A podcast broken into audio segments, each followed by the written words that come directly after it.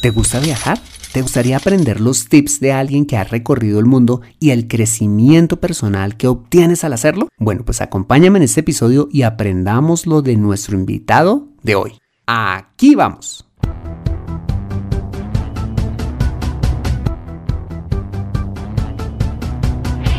Bienvenido a Consejo Financiero, el podcast de finanzas personales donde aprenderás a manejar inteligentemente tu dinero, salir de deudas, tomar buenas decisiones financieras y alcanzar una prosperidad sólida y duradera.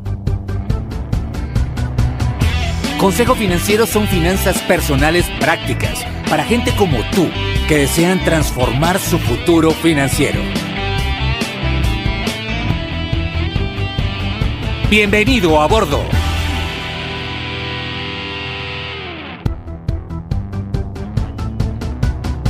Hola, ¿qué tal? Soy Fernando Fernández y esto es Consejo Financiero, tu podcast, tu programa de finanzas personales en el que aprenderás a manejar inteligentemente tu dinero, a salir de deudas, a tomar buenas decisiones financieras y los principios para alcanzar una prosperidad sólida y duradera. Como bien lo sabes, tener educación financiera no es algo exclusivo para los gurús en finanzas. No, todo lo contrario es algo que está a tu alcance y que te ayudará a lograr tus objetivos de vida. Si eres controlador aéreo, técnico electrónico, cantante de reggae, veterinario o cualquiera que sea tu profesión, tarde o temprano necesitarás saber administrar correctamente tu dinero. En Consejo Financiero aprenderás de manera práctica lo que necesitas para ser un maestro de tus finanzas personales. Y como siempre te invito a visitar www.consejofinanciero.com donde podrás encontrar este y muchos más contenidos de finanzas personales que estoy seguro van a ser de utilidad para tu vida financiera. Asimismo te recuerdo que puedes encontrarme en facebook.com como Consejo Financiero Podcast, en LinkedIn como Fernando Fernández Gutiérrez y en Twitter como arroba consejo acertado. Bueno y sin más preámbulos comencemos con el episodio de hoy. Bienvenidos a bordo. En Consejo Financiero aprendemos a tomar buenas decisiones de consumo, ahorro e inversión. Y viajar es precisamente una de esas decisiones de consumo que requiere planificación y orden con nuestro dinero. Y para ello, hoy estamos con un verdadero experto en el tema y es Daniel Herbrugger. Él es guatemalteco, felizmente casado con su amada Rebeca creador y anfitrión del exitoso podcast de finanzas personales La Asignatura Pendiente, un podcast que me gusta mucho porque no solamente habla de finanzas, sino también de desarrollo personal y de principios de vida que también comparto. Bueno, pues Daniela ha viajado por todo el mundo y una buena parte de sus viajes los ha hecho en bicicleta. sí, por ejemplo, hizo la travesía desde Berlín a Copenhague y ha hecho ciclismo urbano en ciudades como Roma, Atenas, Doha, New York City, eh, Dallas, Detroit y Guatemala, entre otras ciudades. Asimismo, Daniel es conferencista, ávido lector y un educador del siglo XXI, habiendo sido parte del equipo fundador de uno de los colegios más innovadores del mundo conocido como Acton Academy. A su vez, ha impartido el mejor curso de finanzas personales universitario en su país natal por los últimos seis años. Daniel, bienvenido a Consejo Financiero, ¿cómo estás? Muy bien, Fernando, gracias por este espacio, gracias por la oportunidad de llegar con un mensaje, creo relevante para las personas. Bueno, pues muchas gracias, Daniel, por aceptar nuestra invitación y estoy seguro que hoy aprenderemos muchísimo de ti. Bueno, y para empezar, uno de los temas que tratamos en este programa es cómo alcanzar nuestras metas financieras y una de ellas es, por supuesto, viajar. Para una persona que quisiera hacerlo, pero no sabe cómo, ¿cuál sería ese paso a paso a tener en cuenta a la hora de, planear un viaje? Wow, pues yo creo que la, planificación del viaje es la parte, a pesar de que es compleja y toma mucho tiempo, de hecho yo ninguno de los viajes que hacemos los planeo yo, lo hace mi, mi esposa. Ajá. De hecho yo llego a los aeropuertos muchas veces sin saber a dónde es que vamos exactamente, tengo una idea. Entonces para ponerte un ejemplo, año pasado fuimos a Asia Wow. Yo le decía a todo el mundo, vamos a ir a China, ¿verdad? Era, oh, la otra semana me voy a China, me voy a China, me voy a China. y llego al aeropuerto ese día y mi esposa me dice, no, vamos primero a Singapur. Entonces, uh, nuevamente, son de esas cosas que la, la, planeación yo, para mí es una aventura y pues no me meto a planear, yo me meto a viajar y mi esposa es la que hace toda la parte administrativa. Entonces, esa parte es difícil porque requiere tiempo. Pero esa es una parte que como es tan mecánica y repetitiva, pues cualquiera la puede hacer. Es cuestión de empezar a buscar información, buscar lugares a donde quieras ir. Ahora, la parte más difícil que creo yo que es la que la mayoría de personas no hacen es la parte de gestionar toda una vida que facilite ese viaje. Y ahí es lo difícil. Entonces, paso número uno es empezar a cambiar nuestra idea y nuestra definición de cuándo deberíamos de estar viajando. Históricamente, en un, en, en un pasado cercano, hemos tenido desde la revolución industrial hasta, pues realmente el día de hoy, hemos ido afianzando la idea de que tú naces, estudias, trabajas, te envejeces y luego viajas. Dejamos eso para el final. Dejamos eso para el final. Y claro, han habido aspectos de coyuntura que vale la pena validarlos y reconocerlos, como el hecho que la información hace 20 años no estaba disponible con la facilidad que hoy está. Es decir, yo me puedo pensar cómo le hacían mis padres para viajar hace 20 años con sus tres hijos. De lo que yo recuerdo, en Guatemala habían agencias de viaje. Ellos no tenían el acceso al Internet que hoy prácticamente todas las personas escuchando este programa tienen. ¿Eso qué significa? Que vino a cambiar las oportunidades de cuándo podemos hacer esto. Eso es número uno. Número dos, te digo que no hay peor cosa, y no lo digo por hacerle feo a las personas de edad que viajan, porque cada quien está en la libertad de hacerlo, pero me duele en el alma ver a viejitos viajando que les cuesta incluso explorar los mm. lugares que están visitando. Este año estuvimos en Israel y pues Israel, Jerusalén específicamente, es una peregrinación para muchas personas y llegar es un gran logro, pero vimos personas de casi 90 años, 80, batallando para caminar esas calles de piedra y lidiando con la logística de una ciudad tan turística como es Jerusalén. Y yo digo, wow, claro, si tú nunca tuviste la oportunidad de hacerlo en tu edad joven, está bien, no hay ningún problema.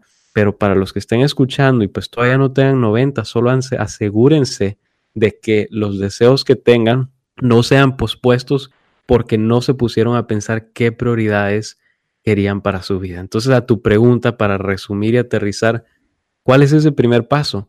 Es empezar a mentalmente retar los paradigmas que como sociedad hemos promovido específicamente de cuándo se debe hacer.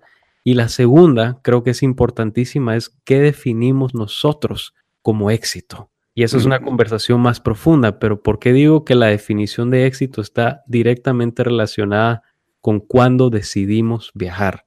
Cuando creemos que el viaje lo debemos posponer hasta una edad de madura o de madurez, estamos literalmente posponiendo una experiencia de crecimiento que los viajes dan. Cualquier persona que ha viajado sabe que un viaje es transformador. Creemos que podemos pasar toda una vida sin exponernos a estas nuevas experiencias y decir, bueno, ya cumplí con todo el éxito que la sociedad espera en mi vida, ahora voy a viajar y entonces me transformo. Y la realidad es que tú no puedes con facilidad cambiar 60 años de hábitos que has desarrollado literalmente en 60 años y convertirte de la noche a la mañana un viajero. Estamos haciendo compartimientos separados de la experiencia y la propuesta que yo le hago a las personas, y con esto termino, es que pensemos en la vida en sí misma como un viaje. Y esa vida va a incluir viajes literalmente reales, donde vas a ir a lugares físicos, pero la mayoría del tiempo vas a vivir en una mentalidad viajera. Ok, perfecto, listo. Entonces, no tenemos que esperar a estar viejitos y tener mucho dinero para viajar. Podemos empezar a viajar desde hoy, porque quizás a veces no lo hacemos porque el dinero se nos vuelve a nosotros un obstáculo para hacerlo, ¿no es cierto? Correcto. Y es más, rara vez se vuelve un obstáculo. Lo hacemos que se vuelva un obstáculo. ok, entonces tenemos que cambiar el paradigma. Listo. Entonces, si hay una pareja o hay alguien que en este momento está escuchando este programa y dice, listo, yo no voy a posponer el viajar y conocer el mundo y, conocer todas aquellas cosas que, se ven por televisión en las películas y voy a, mentalizarme en que voy a, a planear ese primer viaje o esa primera experiencia. Después de cambiar ese paradigma, ¿qué demás debemos hacer? Bueno, el, el, más importante creo yo, porque cuando digo que dejamos que el dinero se vuelva un obstáculo, es cuando queremos tenerlo todo. Es decir, la mayoría de personas actúan como si quieren tenerlo todo. Y cuando me refiero a tenerlo todo es, quieren tener la estabilidad financiera de un orden financiero, quieren tener la flexibilidad de tiempo para poder hacer esos viajes y a su vez quieren tener la holgura financiera para pagar esos viajes y a su vez quieren vivir la vida exactamente como la sociedad espera que se viva. Es decir, quieren hacer cuatro cosas que rara vez las logras hacer al mismo tiempo. Es decir, si tú decides que vas a cumplir con las etapas de vida y las adquisiciones esperadas en cada etapa de vida, te digo que rara vez vas a lograr cumplir esos sueños extraordinarios de vida. En mi caso son los viajes. Muchas personas tienen otros sueños quizás más, ah, más particulares que un viaje, pero el, principio es exactamente el mismo. Si tú sigues cumpliendo con los pasos socialmente esperados en tu vida, rara vez vas a lograr vivir esa versión extraordinaria de tu vida. Y alguien se está preguntando a qué te refieres específicamente. Bueno, como tú sabrás, Fernando, pues en el podcast cuestionamos absolutamente todo y no lo cuestionamos por ser cínicos, pero lo cuestionamos para que nosotros y nuestras prioridades y deseos de vida sean las que sean alineadas con las acciones que vamos a tomar. Puntualmente, hay personas que quieren seguir gastando sin ningún orden, sin ninguna disciplina durante el año y cuando llegan las vacaciones, ¿qué crees que quieren hacer? Quieren viajar, ¿no? Hay una gran sorpresa que en general, por ejemplo, con mi esposa yo siempre damos que cuando llega el verano, nos vamos lejos y nos vamos lejos por bastante tiempo. Y para el ojo que no conoce, pues los detalles, ya sea el ojo que no nos conoce o las personas que no, escuchan el podcast, pueden decir, hombre, ¿y estos cómo le hacen? Porque nos están viendo una semana antes o el día de salida del viaje, pero nadie está viendo lo que hacemos durante todo el año. Todos los sacrificios que hacemos día con día para asegurarnos que en esa fecha podamos viajar. Entonces, para las personas que están escuchando, las acciones que tú haces en los 300, ponle los 320 días del año que estás en casa, son las que determinan si vas a poder viajar esos 45 días restantes. Y ojo, repito, el viaje no tiene que ser fuera de tu país, no tiene que ser fuera del continente. Es esa mentalidad que te permite seguir explorando y teniendo el tiempo para ver oportunidades de vida en diferentes lugares. Entonces, ejemplos bien puntuales de cómo nosotros logramos gestionar viajes y lo voy a, voy a tirar una bomba aquí, Fernando, que no es nada popular, pero cuando la gente me pregunta cómo lo hago, pues yo creo que vale la pena compartir al principio y mi reto para la audiencia es que piensen antes de dispararme, eh, solo sepan, yo soy un mensajero, no les estoy forzando a tomar una acción, pero les estoy mostrando una forma en que esto se puede hacer. Nosotros hemos aprendido y lo tocamos en el podcast, en inglés hay un concepto que se llama el TCO, que en inglés es True Cost to Own eh, o True Cost to Operate, el costo real de operar o de ser dueño de un carro. Y a mí me fascinan los carros. Yo, a mí se me cae la baba cuando miro el, carro que me gusta, me conozco los modelos, los motores. No te puedo decir cómo, yo, yo podría ser policía, ¿no? O sea, es decir, a mí los, los que estarían huyendo no se me escapan porque me puedo dar cuenta hasta si ese carro tiene este rayón ahí, si tiene este tipo de llantas, el grosor, las pulgadas. Pero hemos aprendido que un carro eh, en promedio te cuesta en, en, un lado o en una cantidad baja, te cuesta más o menos 10 mil dólares al año operarlo. Y eso es cuando incluimos seguro, mantenimiento, el costo de comprar el carro, la depreciación, el combustible, las reparaciones, eh, las licencias, o sea, los impuestos, etcétera. Y bueno, yo sé que cada vez en Latinoamérica se vuelve la norma, aquí en Estados Unidos es la norma, que las familias tengan por lo menos dos vehículos. Significa que en el peor de los casos, y cuando digo el peor de los casos es porque esa cifra de 10 mil dólares, eso estamos hablando de un carro común y corriente, ¿no? Un carro sedán, clásico, sencillo, de aquellos duraderos. No estamos hablando de las SUVs o las camionetas que hoy son tan populares que esas vienen siendo más como 15, 17 mil dólares al año. Entonces la familia promedio tiene dos, significando que se están gastando por lo menos al año 20 mil dólares. ¿Qué hemos hecho con mi esposa? Nosotros tenemos un carro y eso significa que tenemos al año por lo menos 10 mil dólares libres para irnos a donde se nos dé la gana. En este verano último, en el año 2018, nos fuimos 45 días. Aparte, fuimos a Israel, a Jordania, a algunos países de Europa, a las islas griegas. Nos fuimos por 45 días y nos gastamos 9.500 dólares. 9.500 dólares. dólares. Ahora, ¿cuál es el sacrificio? Tú durante la semana me vas a ver a mí usando un bus público, me vas a ver a mí caminando, me vas a ver a mí en mi bicicleta y me vas a ver a mí a mi esposa compartiendo el carro cuando lo hacemos. Y es, es la excepción, de hecho, la mayoría yo tomo el transporte público, hago la bicicleta o camino. De hecho, hoy compartimos el carro.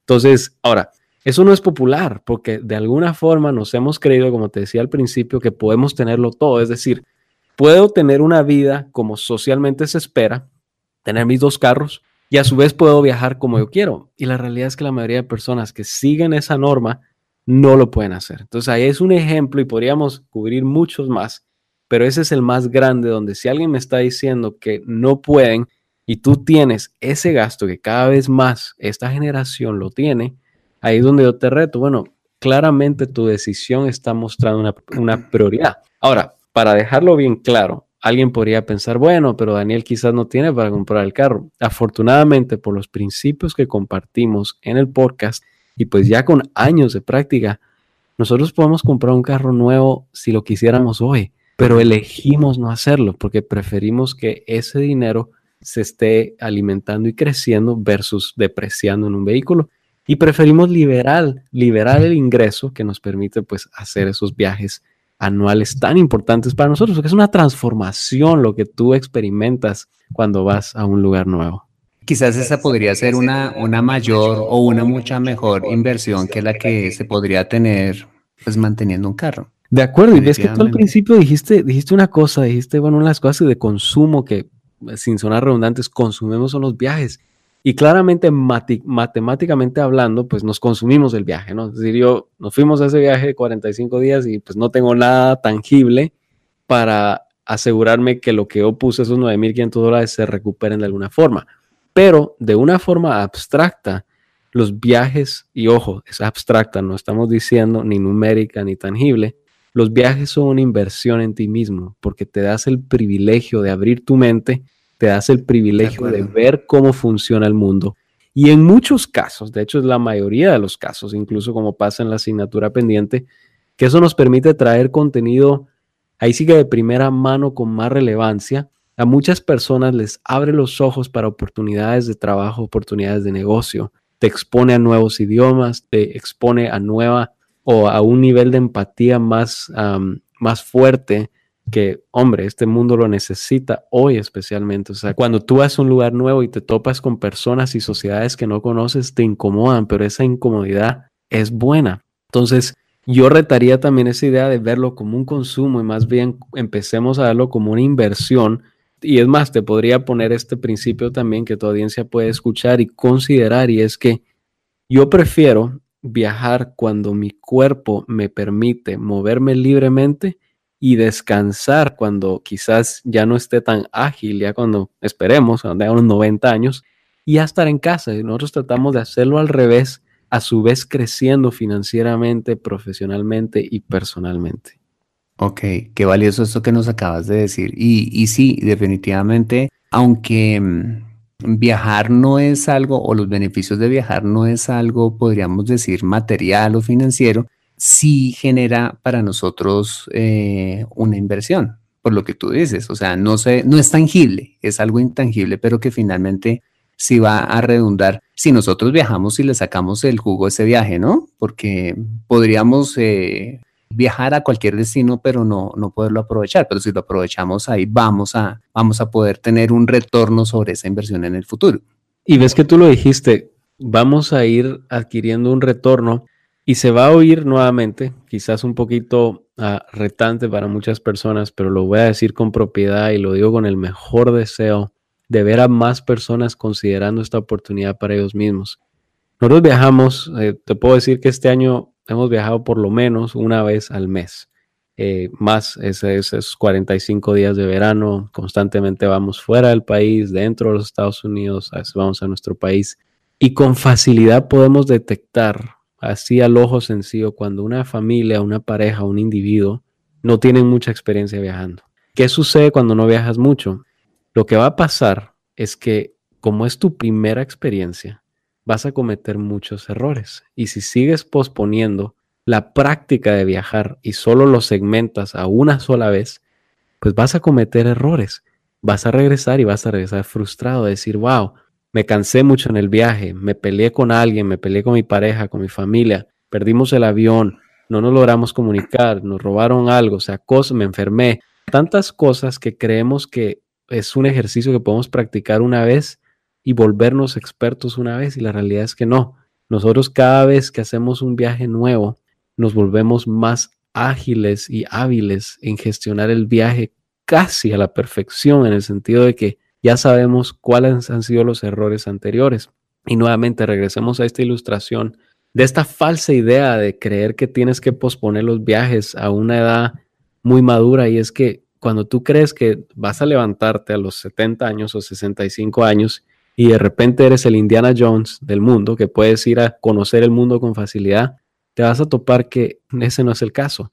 No vas a saber tener esa paciencia que se necesita para viajar no vas a saber lidiar con los ah, aspectos administrativos de un viaje, los tipos de cambio, es decir, los tipos de cambio, créeme que no es algo sencillo el tener que estar gestionando diferentes monedas dentro de un segmento de viaje, el saber, conocer los sistemas bancarios, el conocer las diferentes aerolíneas, el conocer la cultura de cada país, dónde puedes estar más seguro, dónde puedes estar menos. Es decir, hay algo en ese proceso, como justamente pasaría con el manejo del dinero. Cuando las personas empiezan a hacer su primer presupuesto, te das cuenta que cometen muchos errores, pero conforme el tiempo va pasando, lo están perfeccionando y llega un punto donde casi que puedes ir en, en recta, en una línea recta, con mucha comodidad. Y lo mismo pasa con los viajes. Ahora, ¿qué hacemos cuando no llevamos el control de nuestro presupuesto mes con mes y semana con semana? Estamos haciendo el mismísimo concepto de, oh, puedo posponer todo esto a un evento del año o un evento cada ciertos años y todo va a estar bien. La realidad es que no. ¿Cómo lo podemos ver como inversión? Pues nuevamente, seamos un poco más egoístas en saber que no vamos a saber, sin ser redundante, lo que nos estamos perdiendo hasta que lo vaya, hasta que vayamos a verlo. Yo sí puedo decir por mi propia experiencia, casi que a diario se me vienen unas memorias y unas referencias valiosísimas es un gozo, ¿no? Es solo pensar, wow, estuvimos en este lado, te acuerdas de ciertas ideas, ciertas experiencias que tuviste. Y eso es uno de esos momentos donde tú puedes casi que estar sentado en tu balcón y solo sonreír y decir, wow, qué bonito. Nuevamente, es algo que está al alcance de la mayoría de personas. Claro, si estamos hablando de alguien que está ahorita viviendo en un nivel de, endeudamiento, endeudamiento preocupante, quizás hasta en un nivel de, ingresos bajos, casi nivel pobreza, por favor, no vamos a decir que este es el momento para viajar, pero estamos hablando una vez que empiezas a ordenar tu vida, pues ya puedes empezar a diseminar y, decidir qué prioridades vas a tener. Y nuevamente, me topo que personas que pueden estar escuchando este programa, personas que escuchan la asignatura pendiente, están en una condición para empezar a hacer esas decisiones. Ok, eso nos lleva a concluir que eh, para viajar eh, inteligentemente, pues tenemos que hacer un plan financiero que nos lleve a poder juntar el capital que necesitamos para viajar, ya sea cada seis meses o cada año, o como en el caso de ustedes, cada mes. Eso puede sonar un, casi que un sueño, ¿no?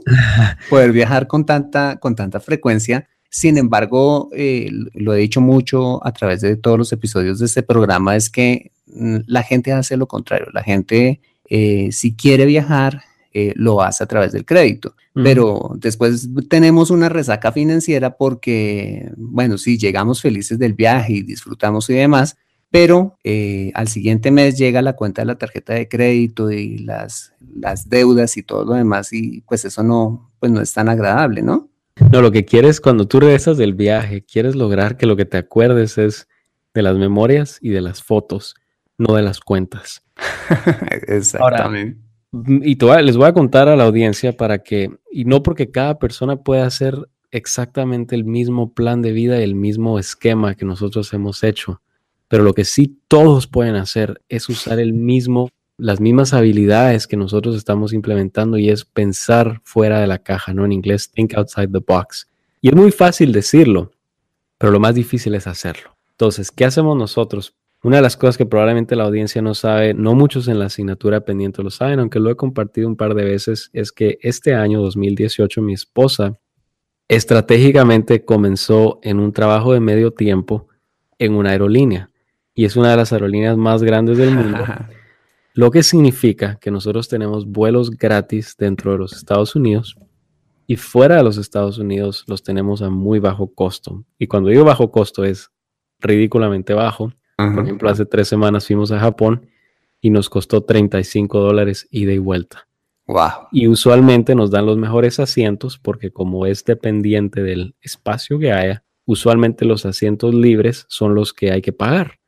Le hace primera clase o clase prioritaria, ¿no? Que no es primera clase, pero es lo que le llaman el comfort. Entonces, usualmente esos son los espacios donde hay y nos dicen, bueno, pasen y se pueden sentar en esos asientos y así es como podemos viajar de esa forma. Ahora, ojo, nosotros viajábamos de igual forma antes de ese trabajo. ¿Por qué lo pensamos estratégicamente? Porque es un trabajo que pocas personas estarían dispuestas a hacer.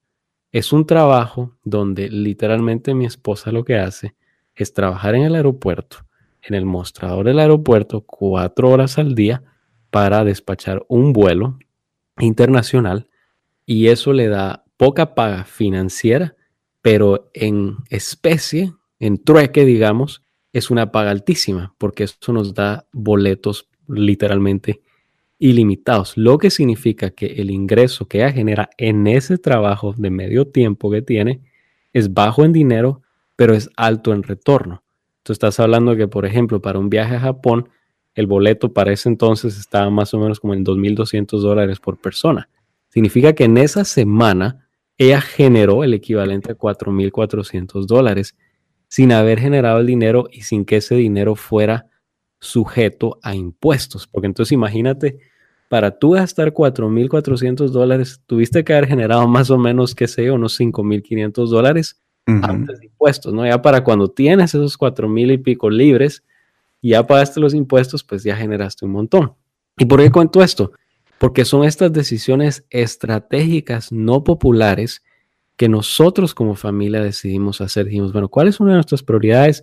¿Qué queremos hacer? ¿Qué nos gusta hacer? En el caso de ella, le encanta estar en el aeropuerto y estar haciendo esa gestión. Yo no lo podría hacer, mi llamado es otro, pero estratégicamente nosotros priorizamos y buscamos esa oportunidad.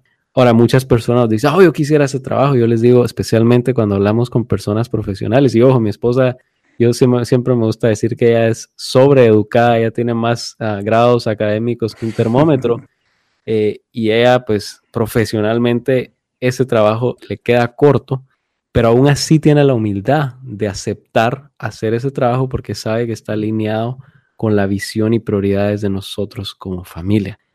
Alguien que está escuchando puede pensar en los equivalentes que puedan haber en sus vidas. No todos tienen la facilidad y la oportunidad de buscar el, eh, un trabajo como este, pero sí de pensar fuera de la caja. Eso fue exactamente lo que nosotros hicimos.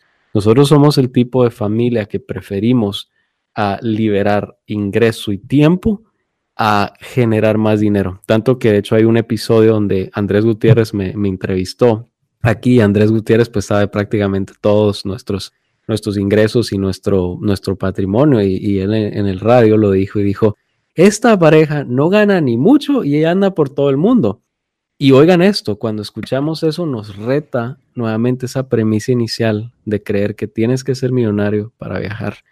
Yo diría que en nuestro caso vivimos vida pues prácticamente retirados sin tener que generar mucho y sin descuidar nuestra, nuestro, nuestro futuro, nuestro presente y nuestro futuro financiero, que eso es lo irónico, ¿no?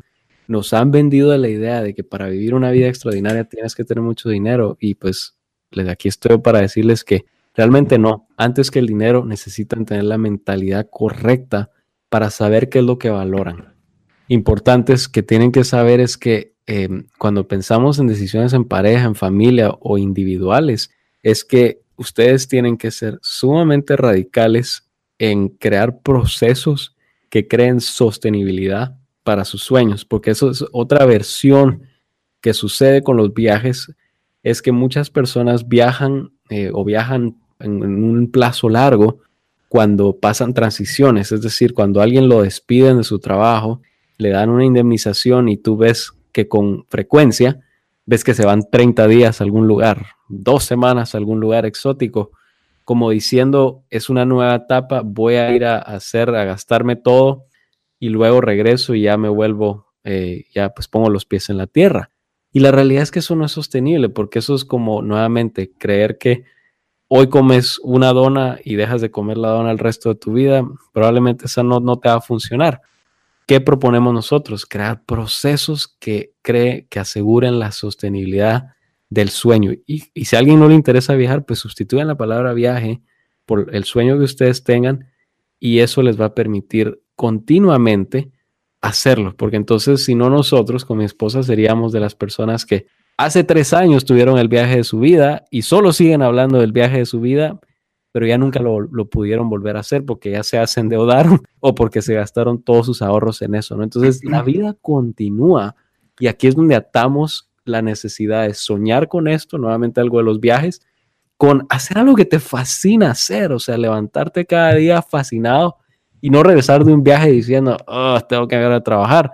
Nosotros regresamos de los viajes y el viaje, ojo, el viaje continúa, el viaje continúa en casa. Para mí, cada día es una fascinación de viaje donde en general, y digo en general porque hay días de días, pero en general la actitud que tengo en un viaje de descubrimiento y de gozo por las pequeñas cosas de vida, las tengo en casa. Para mí, en general, mi rutina no cambia Sigo siendo el mismo en el viaje, el que del que sigo siendo en casa. Lo único que está cambiando es tu alrededor. Y ahí es donde si tú dejas que ese alrededor te, te impacte, pues ahí tú empiezas a absorber lo que ese alrededor tiene que enseñarte. Bueno, eso para la audiencia, acá hacemos un pequeño disclaimer. Eh, por favor, eh, ahora que escuchan a, Daniel y, y, que su esposa Rebeca pues tomó esta decisión, no significa esto que todo el mundo tenga que hacer lo mismo, ¿sí? Porque seguramente si, si Daniela y Rebeca lo están haciendo, es porque ellos pues tienen orden en sus finanzas y por supuesto, de alguna manera Rebeca puede trabajar medio tiempo, pero porque también se está generando ingreso que hace sostenible ese sueño de poder viajar con, con regularidad.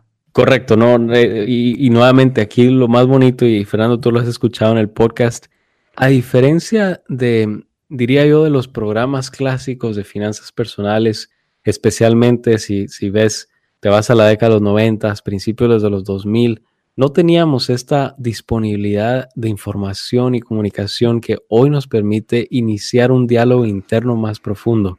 Entonces, cuando alguien pueda estar pensando, bueno, pero es que yo no tengo la vida que Daniel y Rebeca tienen, por favor, yo no quiero que tengan la misma vida, pero lo que sí quiero que piensen es qué sí pueden hacer en su vida para hacer esos ajustes necesarios.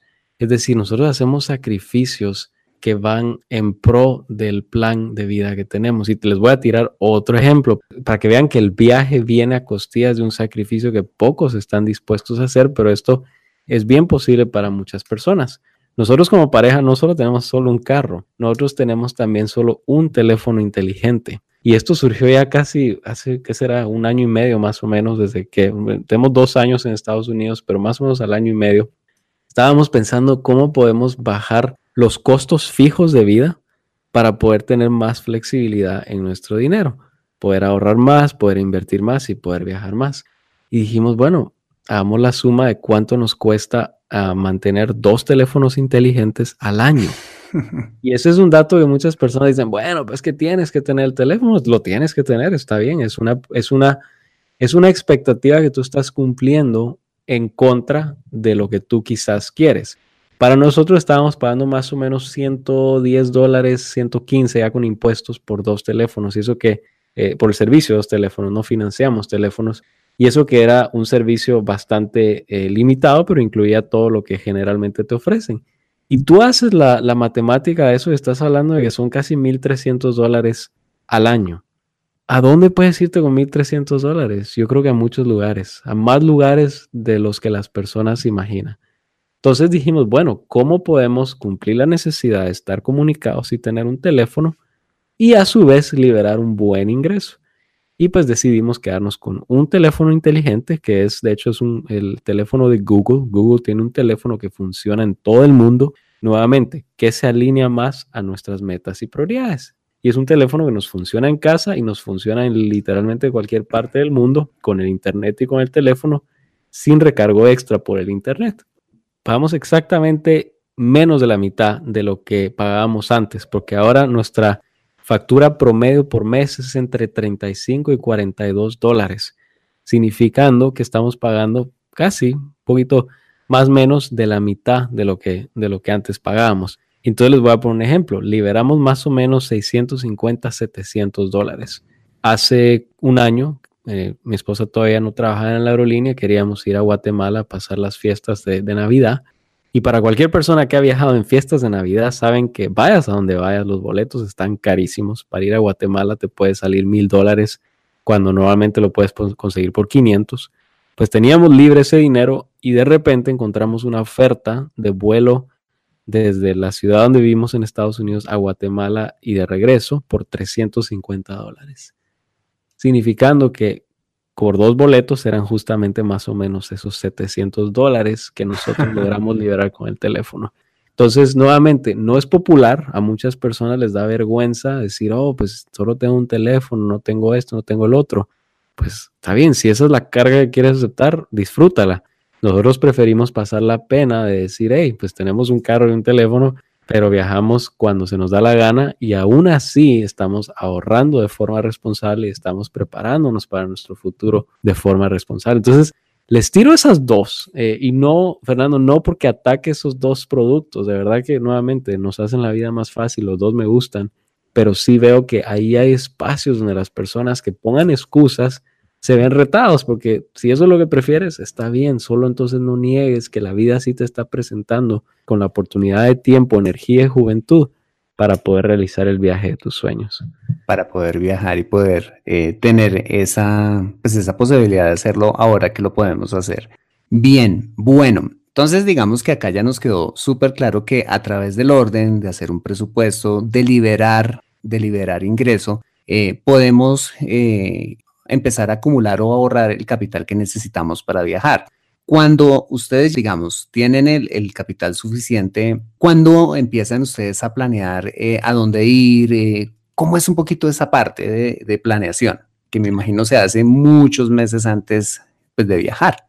¿Cómo es esa parte? En general, planeamos los viajes con un año de anticipación. Entonces, el viaje este del verano que acaba de pasar, en el 2018, lo planeamos en el verano anterior. Es decir, estaba terminando ese viaje y ya hasta empezábamos a soñar en este. Y ahí es cuando empiezas a hacer reservas con antelación, empiezas a hacer compras con antelación. ¿Con cuánto tiempo lo eh, hacen la compra de etiquetes y demás?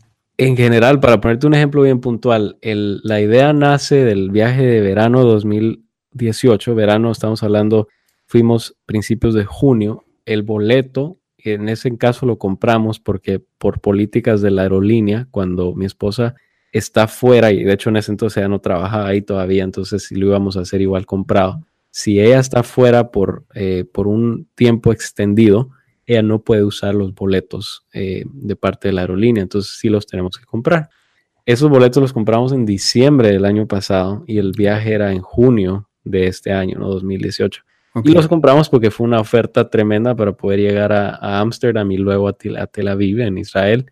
Y los compramos sabiendo que hay un riesgo. El riesgo es que te enfermes, no llegues ese día al aeropuerto. Algo pase en la vida que no te permita subirte ese avión en ese día específico. O sea, es muy difícil planear seis meses por adelantado de vida.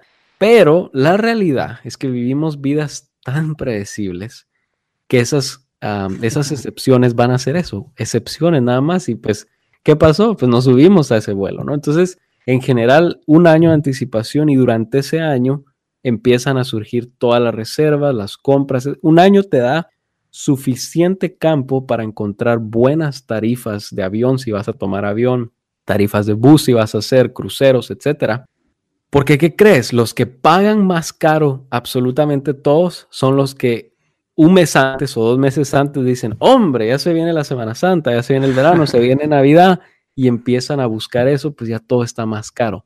Los que ganamos, como en la mayoría de situaciones de negocio y procesos de inversión, son los que llegan primero, ¿no? Los que logramos tener el mejor retorno. Entonces empieza con mucho tiempo de anticipación. Ahora, en términos de la logística o más bien de los detalles, eh, mi esposa es la experta, pero de lo que yo he visto, ella hace un pequeño Excel, un spreadsheet, un Excel que está en, ah, en Google Drive si usan Google Docs o en ah, Microsoft si usan Microsoft em, eh, Office. Ahí pueden listar todas las categorías de los lugares que van ahí, los costos, los hoteles. Es bien sencillo, cada persona va ah, poniendo todo lo que necesita y poco a poco vas construyendo el viaje. Ahora, una de las cosas que hemos aprendido y que creo que esta es muy relevante para la audiencia cuando empiece a planear su viaje, es que hay un fenómeno en los viajes y es el fenómeno de, esta es la última vez que vengo, entonces hago esto, esto, esto, el otro. Y la realidad es que es imposible ver todo lo que necesitas ver en un lugar en un viaje.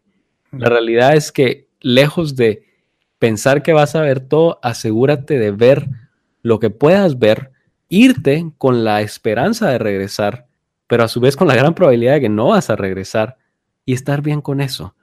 Hoy, si lo que quieres ver es cualquier monumento, cualquier sitio, lo puedes ver por internet. Lo que sí no puedes experimentar por internet o disfrutar es tu presencia en el lugar. Y lamentablemente el día sigue teniendo 24 horas.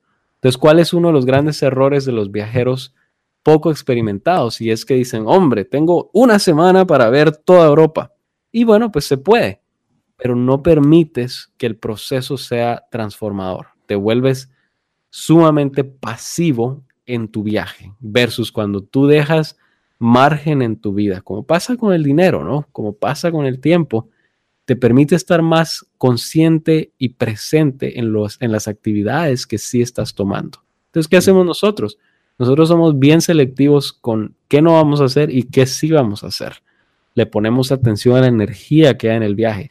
Hay días, hay momentos en el día donde tu cuerpo y tu mente está más presente, donde puedes aguantar más las colas de los museos, puedes aguantar las, las, los lugares que están muy llenos, las, uh, las amontonazones, no sé si es un término que usan en Colombia, en Guatemala decimos un montón de gente. Hay algo ahí que tú tienes que empezar a aprender de ti mismo y entenderte para saber cuándo sos la mejor versión de ti mismo y cuándo tienes que descansar. Es decir, sí, en un viaje hay que descansar. Irónicamente, decimos que un viaje es una vacación, pero lo que menos hacemos es descansar y vacacionar. Y es entendible. La realidad es que nuevamente cuando nuestra mentalidad es que el viaje es una excepción del año y no es un patrón de vida sostenible, pues decimos, hombre, ¿cómo voy a ir a descansar a París? Y les pongo un ejemplo. Nosotros en este viaje de 45 días en el verano, nuestra última parada fue París. Y estábamos tan cansados del viaje que pasamos en el apartamento casi tres días sin salir mucho, solo a traer comida, estábamos en la casa leyendo y ahí tienes París. Y alguien podría decir, bueno, no sabes si vas a regresar a París. Pues sí, asumiendo que Dios me sigue dando salud y vida, lo más probable es que sí voy a regresar. Y si Dios me quita cualquiera de esas dos, pues estoy bien con eso. Y, y eso nos lleva, que quizá lo podemos tocar más adelante. Hay una parte que es necesario empezar a entender el concepto del contentamiento para poderte disfrutar bien los viajes, porque nuevamente un viaje no queremos que sea una excepción, sino más bien una forma de vida que cuando tú regreses de tu viaje sigas igual de gozoso con eso. Entonces, para terminar en términos de cómo hacer esa logística, yo recomiendo un año, porque en un año, ¿sabes qué es lo que sucede en un año? Te permite empezar a modificar todos los procesos de vida que, que van a impactar la realización de este viaje o no. Y eso es más realista para las personas, porque pueden haber personas ahorita escuchando, pensando, bueno, Daniel, pero Tú vives en Estados Unidos, tú sabes que las cosas en Colombia como son, yo sé cómo es Latinoamérica y sé que el poder adquisitivo, el nivel de ingresos no necesariamente es tan alto como tiende a ser aquí en Estados Unidos para la mayoría de personas. Pero ojo, nosotros crecimos, nacimos y estuvimos en Guatemala y aún así viajábamos y hacíamos igual sacrificios muy similares. Ahora, pueden ver personas que dicen, bueno, pero igual yo no tengo ingresos tan altos. Bueno, entonces tal vez no vas a hacer un viaje anual, pero sí cada dos años, cada tres años. Si lo hubieras empezado a planear hace tres años, pues este año te estaría haciendo de viaje, ¿no? Y eso te forza a buscar alternativas para poder viajar. Y es más, les voy a poner otro ejemplo y, lanzo los ejemplos para que vean que en medio de este aparente, digo aparente, Fernando, porque es aparente, porque espero que no sea, este aparente glamour de pensar, hombre, pero es que estos viajan una vez al mes te digo, de hecho, estamos grabando ahorita en diciembre, en noviembre viajamos tres veces en el mes. Eh, tuvimos acción de gracias aquí, fuimos a Japón, fuimos a Nueva York. Pero si yo te paso los números de cuánto nos gastamos en cada uno de esos lugares, en general, probablemente nos gastamos menos de lo que la persona y pareja y familia promedio se gastan en un fin de semana de actividades en su ciudad. Cuando tú vas al cine, vas al restaurante, vas a esto, vas al otro, a veces nos gastamos mucho menos de eso porque somos bien cuidadosos en ese proceso.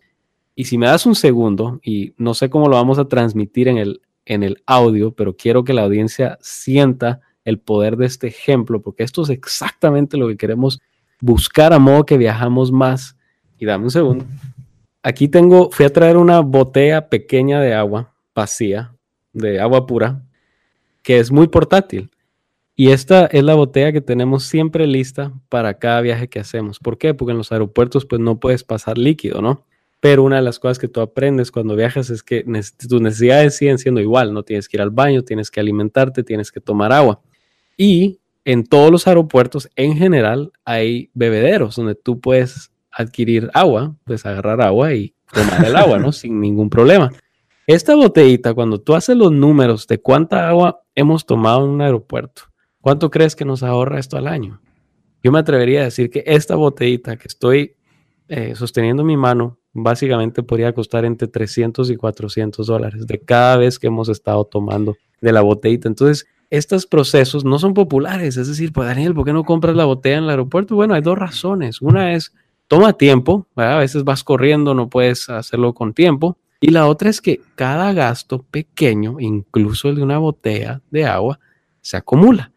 Y las personas en general tienden a decir, no, pero es que eso también, ¿verdad? Eso es ser tacaño. Bueno, si eso parece ser tacaño, pues que sea tacaño. Pero lo que yo sí sé es que esto alimenta eh, que los viajes y los sueños sean sostenibles.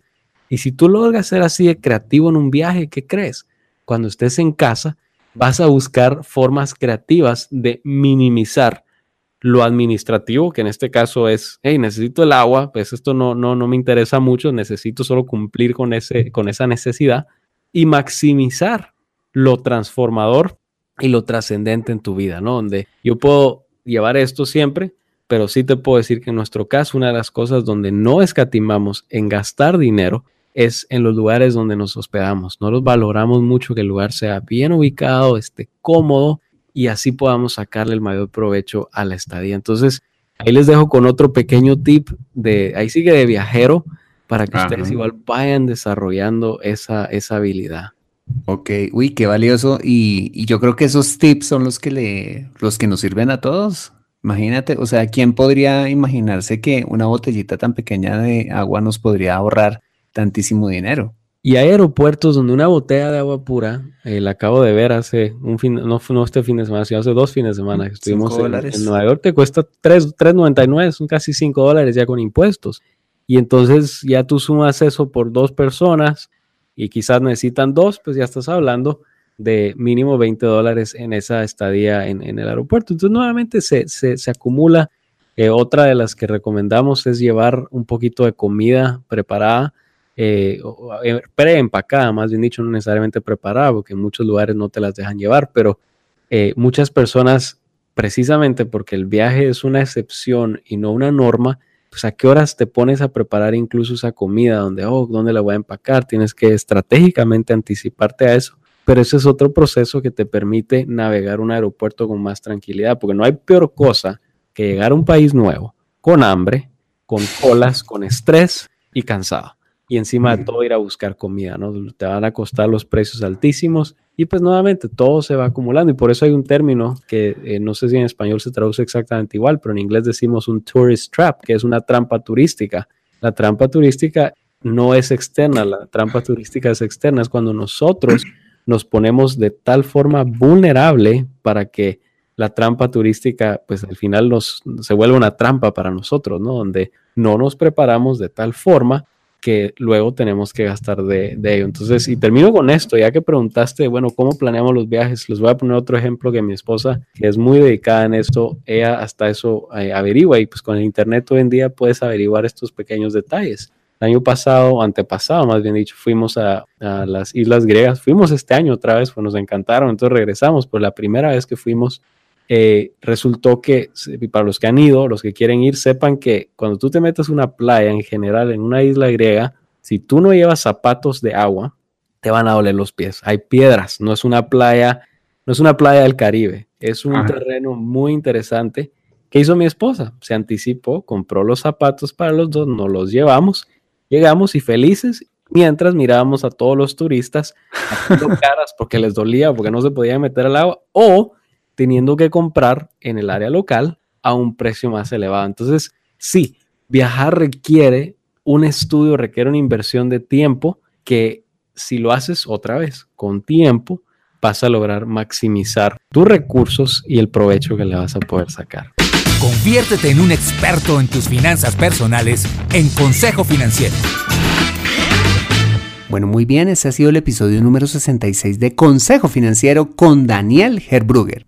Si quieres terminar de escuchar esta entrevista, espera el siguiente programa. Mientras tanto, y si te ha gustado este episodio, házmelo saber suscribiéndote al podcast y dejándome una valoración honesta a través de un valioso comentario tuyo en iTunes, SoundCloud, Spreaker, iBox, Stitcher o Twitter Radio diciéndome si te gustó o no este episodio. Dichos comentarios son muy valiosos para mí, pues me ayudas a generar contenido fresco para este programa. Asimismo, te invito a compartir este episodio a través de tus redes sociales con tus contactos, familia o amigos a quienes consideres les sea útil este episodio para su vida financiera. Bueno, soy Fernando Fernández, tu asesor financiero y anfitrión de este programa. Mis agradecimientos a José Luis Calderón por la edición de este podcast. Muchas gracias por compartir tu tiempo conmigo haciendo los sándwiches para tus hijos, recogiendo café en una finca, viajando por el metro o donde quiera que estés y recuerda Consejo Financiero son finanzas personales prácticas para gente como tú que desean transformar su futuro financiero. Buena semana y nos vemos en el siguiente episodio. Chao, chao.